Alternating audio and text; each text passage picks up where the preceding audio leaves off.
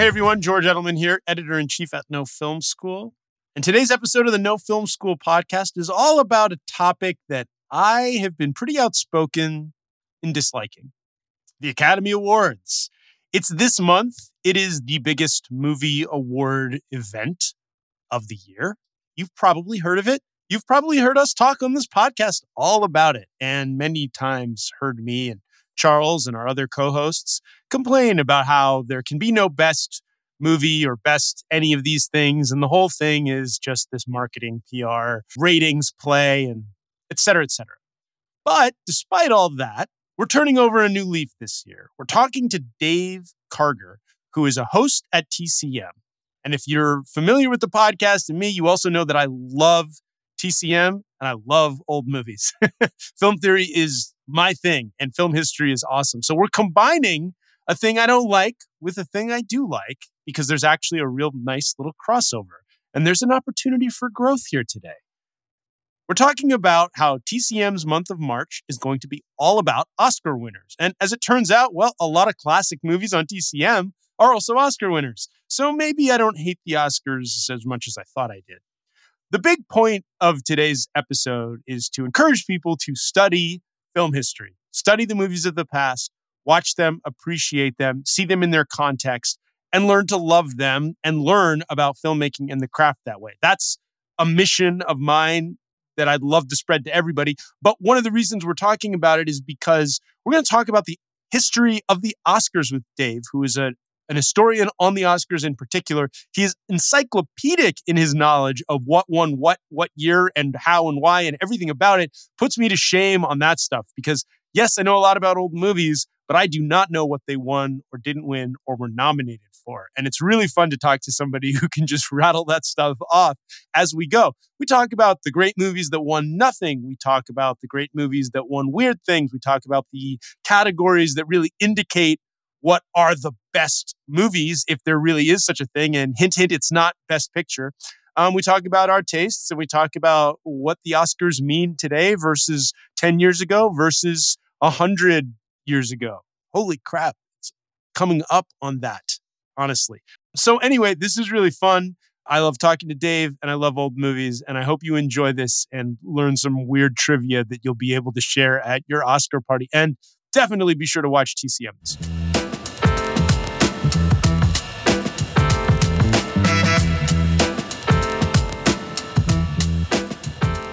Maybe you can give me a little, give our audience a little historical context on the Academy Awards, their beginnings, and how they've sort of evolved to what we know today. Yeah, well, the Oscars started in the late 1920s, around the time of the transition between the silent era to the sound era of films. And at first, the very first year of the Oscars was just a small dinner, about 250 people. The winners knew three months ahead of time that they won. The whole thing took about 15 minutes. It was not broadcast in any way. It was just this kind of quick little uh, ceremony, if you will, at the Roosevelt Hotel in, in Hollywood, which still exists. And then over the years, it, it, as everyone knows, of course, has grown into this massive event where first it started being broadcast on the radio. And then in the early 1950s is when they began televising it. And now, you know, with the whole Hollywood star system in, in full effect over the last 75 years or so, it's just turned into this, you know, complete insane now months long season. And obviously, the heyday of the Oscar ratings viewership numbers where people were watching, you know, 30, 40, 50 million, 50 million people were watching the Oscars, that's over, right? Yeah. Real quick on that. What what do you say what would you say now looking because I don't know the answer to this. I have th- I have guesses, but I'm curious if you actually know what was the official like peak. Where what was the maybe the five to ten year span? Uh, well, the the biggest year in, in my understanding was the Titanic year, um, and I uh, think it was like 57 million people were watching the Oscars that so year. 97, 98. Yeah, 98. Yep. Yeah. And then, you know, the Lord of the Rings year in the early 2000s was also really big. And now I think last year's Oscars where Nomadland won, and it was kind of this, this smaller event at the LA train station. I think was about 10 or 12 million. Now that's still a, a nice number in, in this day and age for a non-football telecast. Yes, but the the days of you know dozens and dozens of millions of people watching the Oscars are are certainly over. But I think what has surprised me in the now 27 years that I've been doing entertainment journalism and media in some shape or form is just what a massive undertaking it is for so many people. It's not just the Golden Globes and the Oscars and that's it. It starts with film festivals. It's a months long season with events and mailings and screenings and Q&As and parties and kissing babies and all of this stuff that I never really thought was part of the equation until I began my career as an entertainment journalist in the mid 1990s. Yeah, and a lot of that is driven by I guess the marketing that comes with the success of having some awards, right? Because movies are marketed as well around the so and so winner nominated X number of times. It becomes kind of a, a, a part of their asking price for when they get opportunity. Like it, it changes your career trajectory and and all of that. So agencies care, all the power brokers care, right? When they're packaging films and stuff like that. That would have not been the case, say, in the 30s, correct? No, I mean, obviously, anyone who won an Oscar, I mean, yes, in the 30s, I would imagine it was an award that was new. So it didn't have the prestige to the extent that it does now. Certainly, it, it mattered. Certainly, people wanted it. Joan Crawford very famously wanted it very badly in the mid 1940s for Mildred Pierce, and she got it. But yes, obviously, it's in our lifetimes where it's become this massive selling point and it's, it's exactly what you just said. It sells the movie in question. They put it in ads. It helps for well back in the day it helped for dvd sales. I wonder if your listeners know what dvds are. Uh, but, but yes it also does help the person's career. Now there are many cases of oscar winners who didn't go on to as much as they would hope. Halle Berry speaks very openly, for instance, about how after she won for Monsters Ball 20 years ago, her career prospects didn't really pick up like she expected them to. But there are also lots of cases of people who, for whom it really does help, and and it's just the feather in the cap. Yeah, and you know, you're here. I want to talk to you about old movies and I love TCM and I love old movies. Like that's my obsession. so I'm very excited to talk more, uh, uh, to get more specifically into the Oscars of yore. One of my favorite stories is John Ford repeatedly not even showing up when he won Oscars. And I think that's sort of an indicator of how somebody at one time was widely considered one of the greats. He consistently has been recognized as a great director.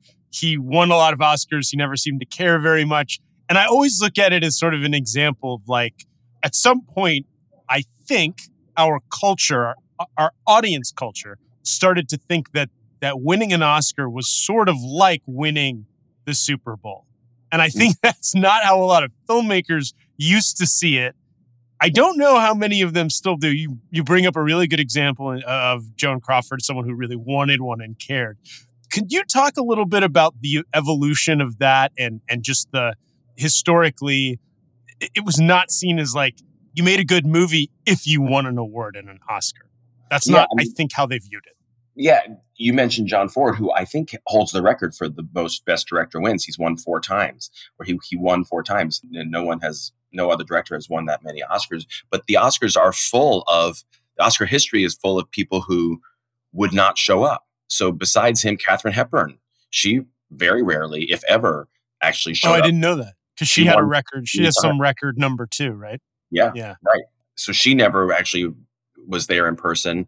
Um, you know, for her three or four wins, and then George C. Scott famously didn't show up. Marlon Brando famously didn't show up. Woody so yeah, I think yeah. it kind of ebbs and flows. And you know, just most recently, think back to how this past Oscars ended with Anthony Hopkins, they saved Best Actor for the last award in a head scratching kind of way. Maybe they thought mm-hmm. it was mm-hmm. Chadwick Boseman, and then he wasn't even there to accept his Oscar. So I do think it's been this ebb and flow of people feeling like it was something they really wanted, but also it seemed unseemly to kind of campaign for it.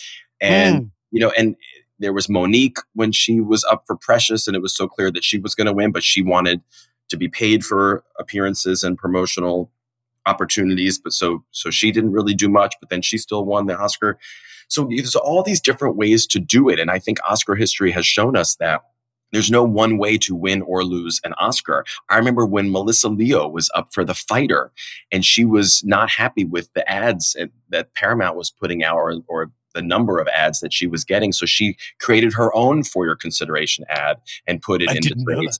And mm-hmm. everyone was saying, oh, Melissa Leo has just lost the Oscar for herself. She's shot herself in the foot with unseemly ads. Well, she won. So Yeah. for for everyone like me or you who obsesses over the ins and outs of the campaign season and, and what people are doing right and wrong, there are just as many, if not more, actual mm-hmm. Oscar voters who really are approaching this in a very pure way and not really either choosing not to focus on any of the awards season you know uh, campaigning or they pay attention to it but they actively decide not to let that influence their vote Right. And we do all forget, we like audiences everywhere, they forget that this is not uh this is a subjective battle. It's not a meritocracy. It's not a like you didn't win the the trophy because you made the best movie, even though that's what it's called. It's, we also forget that a lot of people are voting. They're just random people, really, in the academy. I want to ask you about, you know, you guys are going to be showing in chunks really from decades on TCM. To highly recommend to all of our listeners, again, as I always do, watch TCM. It's amazing. You'll learn so much about filmmaking, not just from all the conversations that happen in between the movies, but these movies themselves. If you study them, you get the goods. But aside from that, these are winners. Do you feel in the kind of curation of the lists for the decades, are there things that hallmarks of, of a certain decade that's like it seems like the academy in the in the 1940s really prioritized X versus the way they look when we look at the 60s. And I know there's going to be obviously the changes that come with just culture, like movies of the 60s are different. But do you think that the Academy's tastes are they inconsistent from time to time? Or could you say like best picture winners are pretty much always like this? Well, so just to kind of tack on to what you were saying, for TCM in the month of March for our mm-hmm. annual 31 days of Oscar festival, usually we show a month worth of just Oscar nominated and Oscar winning movies. This year, as you mentioned, every movie we're showing is an Oscar winner from for the whole month of March, and we have arranged it by decade. So every Monday is Oscar winners from the late 20s and 30s. Tuesday is the 40s, Wednesday is the 50s, Thursday is the 60s, and Friday is the 70s. And then we show movies from my lifetime uh, in the we over the weekend 80s 90s and even some movies from the 2000s we're showing the iron lady and the artist and um, some movies that and that are actually from the last I know it's inevitable that that movies from my lifetime become a part of TCM because they are classics, but it, uh, it's unsettling to me to consider anything post my in that, in that time frame in our lifetime as part of it. I'm like, no, no, no let's let's keep let's keep that It's- stuff considered It's true. I, I actually like it. I actually like it when we expand a little bit and show. I mean, I was born in the early 70s, so I actually like it when we show movies from the 80s and 90s. It, the bread and butter of TCM is always going to be 30s, 40s, 50s, and some 60s. But I think Mhm. this Oscar month allows us to spread our wings a little bit. To answer your question, you know, as I was looking and thinking about it, I it's of course this is a wild generalization that I'm about to make, but I think in the first decade of the Oscars, you saw a lot of kind of war movies and musicals being awarded, these kind of spectacle films, if you will, of Hmm. different sorts. Then once the 40s rolled around, I think that the trend was more towards what I would call issue oriented films. You saw The Grapes of Wrath winning, or Gentleman's Agreement, which tackled anti Mhm. Or The Lost Weekend, which dealt with alcoholism. Alcohol. And then the yeah. late 50s and 60s is kind of more of this epic era, Hmm. right? All the the David Lean movies and- and also movies like Ben Hur. And then I think you have the star system of the the 80s kind of dri- driving a lot of the Oscar wins. And then in the 90s and then 2000s, you see the international part and and Hmm. influence of the voting body becoming more diverse, particularly in the director's branch and the writer's branch. And you know, and, and when I say international, I also mean British films like Shakespeare in Yeah. Love doing really well in the late 90s. But then I think that's been the hallmark of the last 10 years for sure, you know, with The Artist and Parasite and Roma and films like that doing very well in uh, not just the not just a foreign language film category. So I think that's the general kind of trend and ebb and flow and evolution, if you will, of, of the Oscars. But I have to say, by and large, I'm not one of these people who likes to bash the Oscars. I'm not saying that's what you're doing, but I think overall the Oscars have had really good taste. And mm. I hmm. know there's some people that don't like Crash and don't like Green Book, and there's that list of, of Oscar, Oscar winners that seem to, you know, make everyone's skin crawl. Sure, I I agree that Crash should have lost to Brokeback Mountain, but I do think overall the Academy has has some has good taste and shines a light on movies that otherwise people might not necessarily be watching. I have come around to this point. I have traditionally, uh, even on on this podcast, often been very negative about the idea of the Oscars and and the idea of what they choose, and not even just the specific choices, because that I do believe is very subjective. You know, what I think shouldn't win doesn't mean it shouldn't win. It's more that I get frustrated by the idea of a winner, a best in the in these fields. But I love something you just brought up is something I've really come around on, which is this is a chance to shine a light on movies that people might not otherwise see. And as it's expanded the last few years, as we have seen different voting bodies bring out different filmmakers from different places with different perspectives, we are kind of giving an opportunity for those to be seen more widespread. So I am kind of with you there. I, I get more excited about it for that reason. It creates a watch list for people.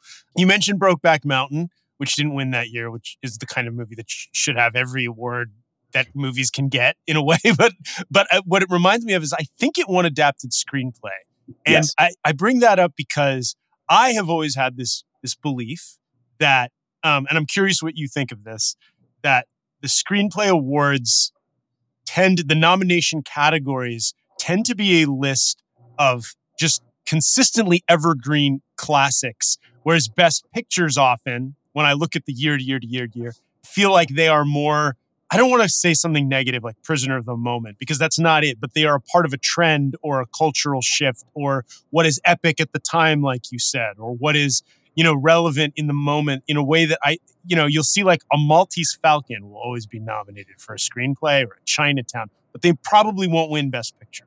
Do you have thoughts about like categories that we can as as audience and filmmakers look at that that consistently because because since you guys have this this month long programming and we are tuning in. But you also have things about I, I see like oh it's going to be cinematography winners or mm-hmm. uh, supporting actor winners or do you you know as a historian do you look at certain categories and think this would be a great example of of X kind of obviously with cinematography you'll see great camera work but but you know specific thoughts on that.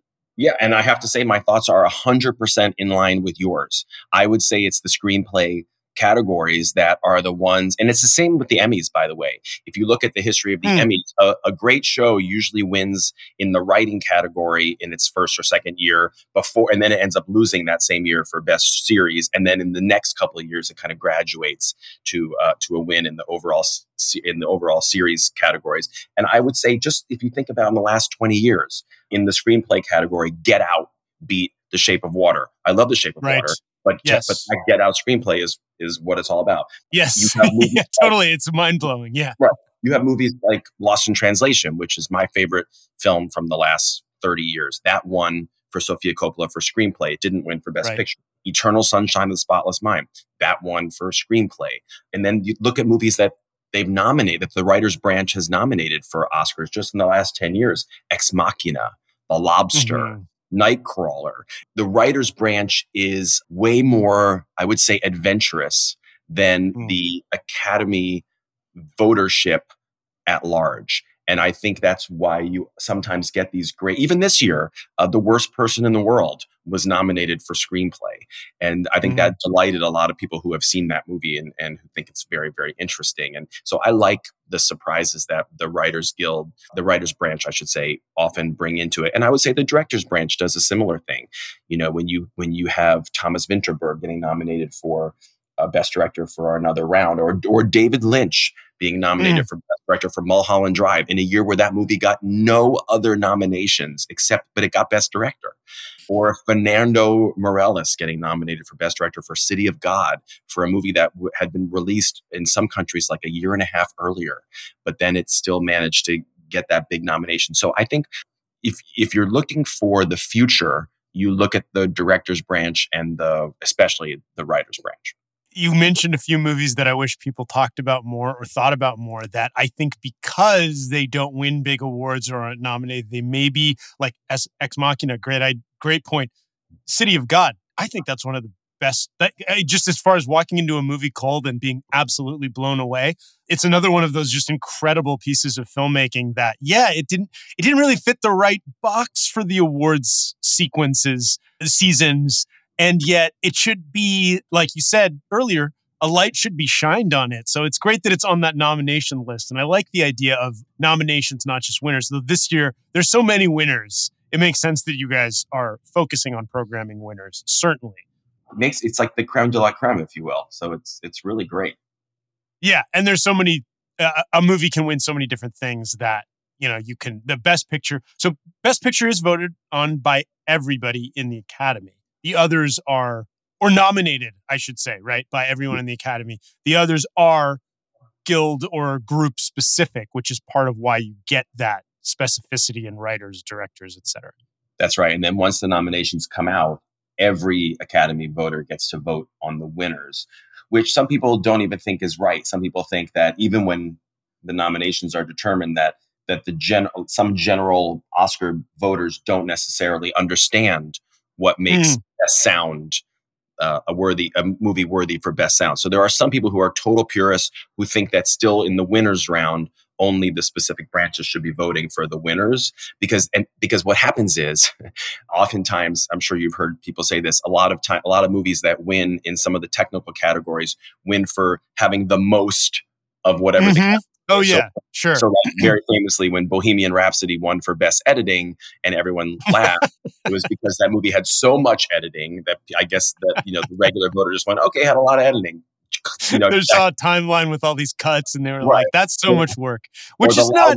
yeah, the loudest right, the loudest for the sound, or the most effects for the effects. It's a it's a the funny point, and I yeah, I laugh because it's also sort of like, but it's fair because how what is another way to gauge you know if you're not within that community and that's not your world or your craft it's not necessarily going to be something you understand like how maybe sometimes the scalpel is a more impressive tool than a, the sledgehammer just because yeah. it's not used utilized a ton doesn't mean it wasn't used well it's kind of something i wanted to ask you about too which is do you think or are you aware there's been a movement to talk about stunt people being recognized do you think there are things not like anybody wants the Oscars to be longer, but forgetting the telecast aspect of it and just thinking about it as a way to recognize greatness? Are there categories you feel that consistently should be recognized?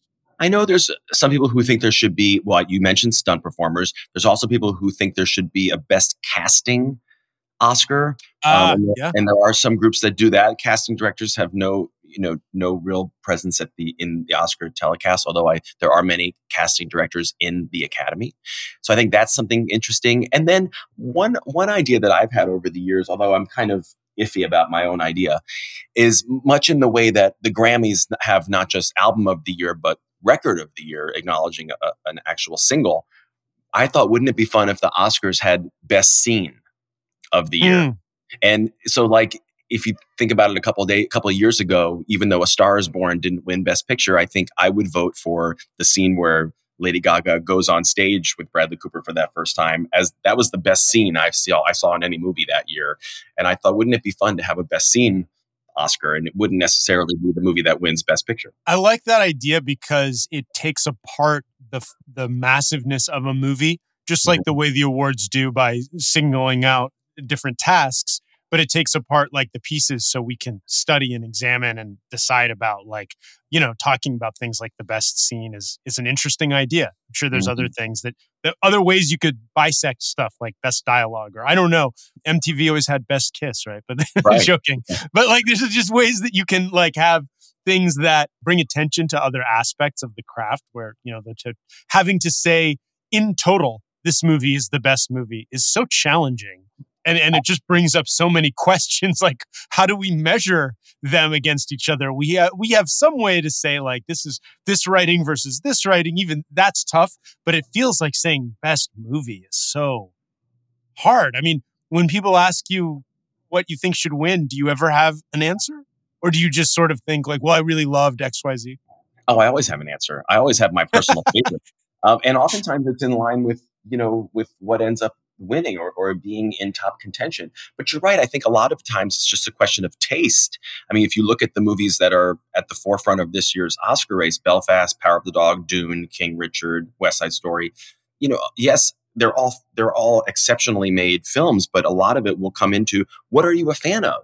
Or do do more sentimental mm. movies speak to you? Because then, if so, then you're probably more likely to have Belfast as your number one pick. If you're if you love musicals, well then West Side Story was you know made to perfection. If you like something that's a little bit more challenging, well then there's The Power of the Dog. If you like a sports film, there's King Richard. So yes, it, I think to your point, it's it's it is apples and oranges in a lot of ways, and it just depends on if you like apples or oranges better. Yeah, yeah. I I, I want to ask too on that note, like because you know there are with 10 or up to 10 there are it's hard to find one that that people a lot of people love that isn't somewhere on the list. But this year, I was thinking about movies that we. I was thinking about this idea of shining the light and and the list of all the. I mean, your your guys' list of winners. They're all movies people should see.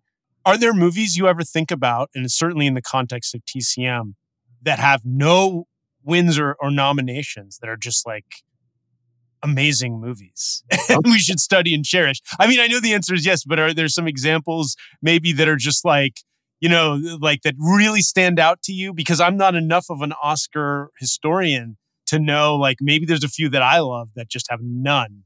Yeah. Well, one of my favorite movies of all time is Broadcast News. And I just watched it again recently on an airplane, and it so mm. holds up you know all of these mm-hmm. 35 years later and that did get seven oscar nominations including best picture and it didn't get best director nomination but like the entire cast was nominated in the screenplay and the fact that that went home with nothing is i just don't understand that do the right mm. thing very famously only had two yeah, nominations yeah, yeah. screenplay and i think danny aiello and and that lost both. The Color Purple is the movie that I think holds or ties the record for most nominations, 10 without winning anything. Martin Scorsese movies have back in the day and even more recently have this long history of getting That's zero true. Oscars like Taxi Driver and Mean Streets and The Irishman. Shawshank Redemption is a movie that got a whole bunch of Oscar nominations, I think 7 including right. Best Picture and lost them all. Oh, you're reminding me. I think did Goodfellas win anything? Did Goodfellas win screenplay? Joe Pesci, I think, won for Goodfellas. Oh, Pesci, that's right. Yeah. Okay. But uh, but yeah, no, so you're right. Shawshank. I mean, there's a lot of people, Gen X people, who say yes. Shawshank Redemption is their favorite movie of all time, and yes. and that didn't get anything. And then I would add, just for the TCM of it all, I would add Singing in the Rain is a movie that only had two Oscar nominations, shockingly, uh, including a supporting actress, Jean Hagen, and I think screenplay, and that lost both. But the fact that that wasn't nominated for Best Picture is crazy. And then It's a Wonderful Life doesn't have any Oscars either. Oh my God. Well, that not one's crazy to me because no that. I consider that just like not just as holidays, but just like one of the great. But I guess did Capra generally? I mean, I know it happened one night was like this huge sweeping victory year, but after that, did he generally struggle with the wins nope. and nominations? He, I think he's a three-time winner. Okay, so I was I was as off as I could be. Um, but I. Oh wait, yeah, because uh, Mr. Washington yeah, he goes yeah. to Mr. Deeds goes yeah. to town, and yes, that's right. Mr. Smith, Mr. Smith, and Mr. Deeds. Mr. Smith goes to Washington. Yes, the right. the Mister's the Mister um, expanded universe. I was going to ask also though about that singing in the rain. That's a crazy one to me. I didn't realize that, but also because I always had this perhaps incorrect belief that movies about Hollywood connected for obvious reasons because even it's not just hollywood celebrating itself it's it's that that's what the people know. Like you said it's taste. So it's like if you if you're telling these dramatic stories about the world that most of the voting body is extremely familiar with it may connect in a way that other things don't. And so i always just assumed like well that that makes sense but singing in the rain that is as, as hollywood as it gets. Totally. Crazy. and the, the only rationale that I can offer for why that movie didn't perform better at the Oscars is that it came only one year after another Gene Kelly musical, An American in Paris, won Best Picture. Ah, right. and, he, and even though Sing in the Rain is the one that is arguably more beloved by general audiences, it, it's it's more lightweight, right, than American mm. in Paris, which which has this kind of more of a prestige factor, and whereas Sing in the Rain was going for the comedy a, a lot more. So maybe it felt a little bit, as I say, more lightweight, just on the heels of an American in Paris this is this is a lot of fun so i want to ask you a couple more things but like it, that reminds me of something else that i've often thought with oscars and you are your knowledge is impressive and and it's fun to talk about this but comedy tends not to be considered in the same vein comedy but maybe even other sub other things in that spirit adventure, you know, comic book movies like that. There's a whole thing about what is populist versus what is, you know, more legitimate artistically. And sometimes the Oscars threads this needle. It's this perfect Venn diagram of it. And a lot of times it's completely not. Do you think that there is a case to be made for like a Golden Globe style, like musical and comedy category? Or do you think it's really fine that they're all kind of competing for the same things and different genres just perform differently? I'm okay with there not being a separate musical comedy category at the Oscars because it keeps it more pure. And also, as we've seen over the years, there's ways to work around it where movies like The Martian, which by the way was not funny, but they managed to convince the Golden Globe voters that that should be in the comedy category. And then Matt Damon ends up winning for Best Actor in a comedy for The Martian, and he himself even thinks it's ridiculous. So yeah, yeah, there's a lot of Golden Globes problems yeah. that we get. A can of worms. But but I will say it is an utter delight in those rare cases when a comedic film or performance catches the Academy's radar. So when Melissa McCarthy gets nominated for Bridesmaids, or we're showing a fish called Wanda as part of our 31 Days of yeah. Oscar. Kevin Kline won for Best Supporting Actor. And what an exciting moment that was because who would have thought that that would win an Oscar? It's hilarious and I'm so glad it did. But that's not something that you see. And when I mentioned broadcast news earlier, I think that movie I mean, it's it's a very cerebral comedy, but I think the comedy might have worked it, worked against it in in a certain way. But sure, when you look at the movies that are, you know, nominated lately, it's pretty rare for you know an out and out comedy. I mean, is Licorice Pizza? I mean, it's got some funny moments, sure. Mm-hmm. Don't don't look up. Well, there you go. That's a that's an out and out comedy. Um, so yeah, it's sort of. I think it's like you said, the lightness that, that when you can do when you can do a little comedy, but it's about something people take seriously, like falling in love or the end of the world, or, you know, because Doctor Strangelove is sort of a precursor to Don't Look Up, sort of. So mm-hmm. there's this sense of like, it's it's important enough. Like we're laughing, but this is important enough for us to recognize. Sometimes the idea is like the Marx Brothers were not going to win Academy Awards, whether right. or not how no matter how important or excellent the movies are, right? Yeah, and that's too bad because but but they still get their due, uh, just yes. not the Academy necessarily. Well, and you have, um, I mean, Tootsie is on the list. There there's. There's plenty of things that have just looking through the Adventures of Robin Hood, which is not a comedy but is a great mm-hmm. adventure, lighter movie. The Philadelphia Story is another example. So there are definitely examples, but I always feel like that you're you're not at an advantage if you're in those genres to to win those kinds of awards. True. Do you feel in general that TCM is, you know, doing this this one month, but but around the rest of the year, you're not specifically focused on Oscars, Oscar winners. They're just a part of the mix. Do you feel that the catalog of classics is predominantly Oscar related? Is it just is it, it's not something people think about, but we kind of as a general population we equate Oscar with classic. Um, you and I you answered earlier about movies that are classics that have nothing to do with Oscars, but the general library that's pulled from, how much of it is is a word movie? Do you have a general sense? I think by and large, all you know, most of the tried and true classics are definitely movies that either got nominated or won. And it's pretty rare. I mean, one of my favorite movies of all time is The Man Who Came to Dinner from the early 1940s, a, a really great comedy that yeah. did not get any nomination. Moss and Hart play. Yeah, exactly. so so yeah, I mean, in fact, the, I've seen on Twitter someone someone on TCM was like, "Oh, Dave Karger, all he ever does is talk about what what nominations and Oscars it won." And well, well, sorry, that's what I care about. Um, but yeah, I do think it's there are there are times as you watch TCM, so you know there are times where we focus on horror movies or yes. some adventure movies or genres that didn't really speak to the Academy by and large, right? So yes, th- so there are some true classics that didn't get nominations, but for the most part, the if I'm doing a big movie, it, my intro or outro is going to have an Oscar component to it because that's what I find interesting, and I think that's what helps contextualize movies and helps us understand how they were received at the time by the people in the industry. Yeah, and I think that that when you're including nominations, it's a big and nominations across all the board. You know, I see another one here like uh, "She Wore a Yellow Ribbon," which is a movie that you wouldn't think about. I mean, I love that movie, but you wouldn't think about it as like a great example of screenwriting or maybe even some of the acting. But although I like some of the acting and the screen, either way, that it's a beautiful Technicolor movie, and that's why. And so it it is sort of like your library is filled with movies that are excellent in different ways because there's enough ways to recognize excellence through these nominations that it's not like they all fit one sort of stream. It's true. And I love to, particularly in an intro, but listen, I know that a lot of people who are watching TCM, they're watching a movie that they've seen before.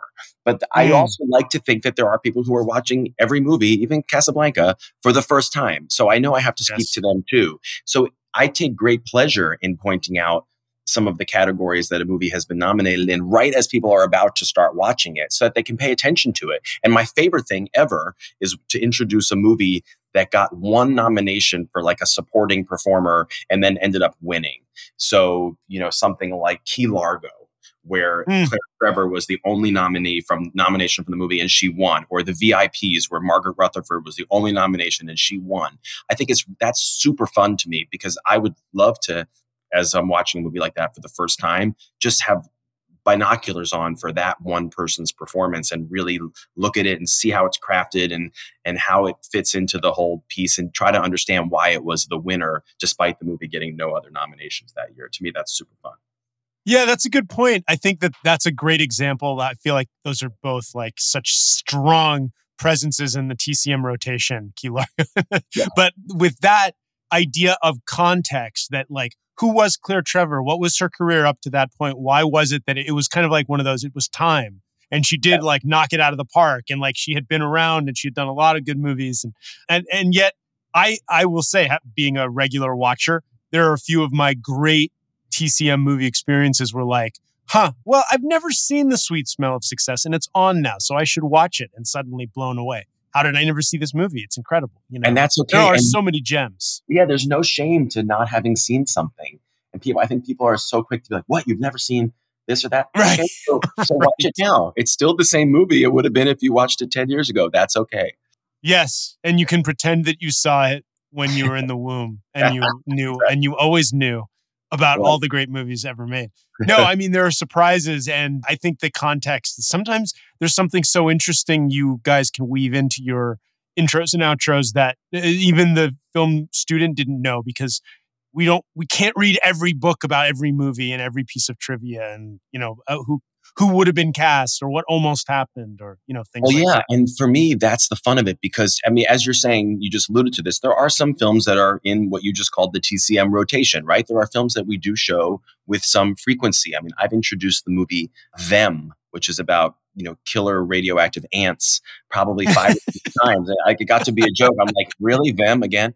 But because our programming department is so brilliant at the way that they theme these movies and group them together it allows us to approach a movie in a different way and from a different angle than we have necessarily introduced it before so if i'm talking about a movie in the context of the Oscar race, I'm focusing on that. But if it's a, a day about a certain director, I'm really focusing on that because the intros are two minutes long. It, they're not that long. It allows us right. To, it's a it's a quick snippet of something. Exactly, which I like. Uh, yeah, uh, you bring up something. Rio Bravo, another strong rotation movie and a beloved western, and one that I've seen introduced and I've watched many times on TCM. And I think there was a recent time where Ben Mankiewicz had a couple guys who wrote a book about Dean Martin to help him introduce it. It's just stuff that I never knew, like about Dean Martin, about his friendship with John Wayne, about like making that particular movie where he, you know, there was no time in any of those other many, many intros to talk just about Dean Martin because there's so many other things to talk about with that movie. Its relationship to High Noon, for example. Like, yeah. so I think that you guys, you do such a great job contextualizing that even the repeat viewing it offers something new. And if and if someone kind of clicks that lens on for you beforehand, like, hey, check out, like you said about this performance, or check out this part this time. Think about what's going on with Dean Martin, or think about, you know, this this aspect of this film. It's it's yeah, film school. by the way, you know how many Oscar nominations Rio Bravo had? I have no idea, but I'm thinking you're gonna say zero. Zero. there you go. Yeah, it's another zero, and it's that's that's cra- yeah. That is like, God, how many lists of best westerns ever is that one on? I know Right. uh, Quentin Tarantino often says it's like his favorite movie. Well, there you go. Amazing. and that shows you that you know something that might not have done exceptionally well in the year it came out. And this happens a lot with westerns. I love Ride the High Country with Joel McCrea and Randolph Scott, kind of more of a Yes, later western in 19 early 60s. No Oscar nominations, but we show it all the time. People love it, and that shows up on people's list of the best westerns of all time too. that one is that is one that I saw again for the first time on TCM, loving westerns. And absolutely adored it because Yeah. it's such a good end of the West Western. It's those two guys like peaking. It's great. Great Yeah. movie, great director in the context of that career as well. We could talk forever about the different movies I, I feel, but the last thing I kind of wanted to ask is sometimes people look at, I'm thinking about like something like The Apartment and Billy Wilder, and we talked about another example of this before, maybe with Claire Trevor, but a person will be nominated or win a bunch or win a bunch having been nominated a lot. And it's almost like, well, this is kind of for a backlog of things. And that's a phenomenon that audiences consider. Do you think that that is often the case that someone is it's something or someone is winning because there's like a, a recognition of the work departed in Martin Scorsese? And, you know, do you, is, or do you think it's just, no, it's pretty, pretty much you can't win unless people really love that specific thing? I think I really do think by and large a win is for the specific performance. I really do. Of course, Hmm. you know, there's the Paul Newman win or the Al Pacino win, which you know people I know have have an issue with for Scent of a Woman, where it did feel like you know kind of a career achievement award. But I also think that you you know you, a lot of times they are just looking at the actual performance. And you know, I remember the year that Christoph Waltz won for his second Oscar for Django. And when Yeah. I was doing my predictions, I think I had him last because I thought, oh, he just won two or three Mm. years ago for another Quentin Tarantino movie. They're not going to do it again. And I wasn't even Mhm. thinking about how they might feel about the performance. And that was such a bad way to look at it because then he ended up winning and proving us to us all that it doesn't they don't really necessarily think of it that way. I mean, if Olivia Colman wins again or this year or if Nicole Yeah. Kidman wins again, I think it's going to be one of the two of them. Well, each of them already has an Oscar. You're right because it's not it's not a hive mind. We make the mistake of thinking that they will will like get together and say like, well, we just awarded so and so, but everybody is just like, what did they love? Scent of a Woman. He's he's great in Scent of a Woman. You know, like I mean, it's maybe is it his best performance? I don't know, but like it's yeah. I know there was always some like, well, he's winning for all the all the other stuff, but you're right. The Apartment is an amazing movie, so of course, Yeah. Absolutely. Well, Dave, thank you so much for doing this. I'd love to have you on again anytime, really. It's fun to talk about movies with you. And thank you to TCM. And we'll encourage people to check out the month and just check out stuff on TCM in general. Thanks, George. It was a pleasure.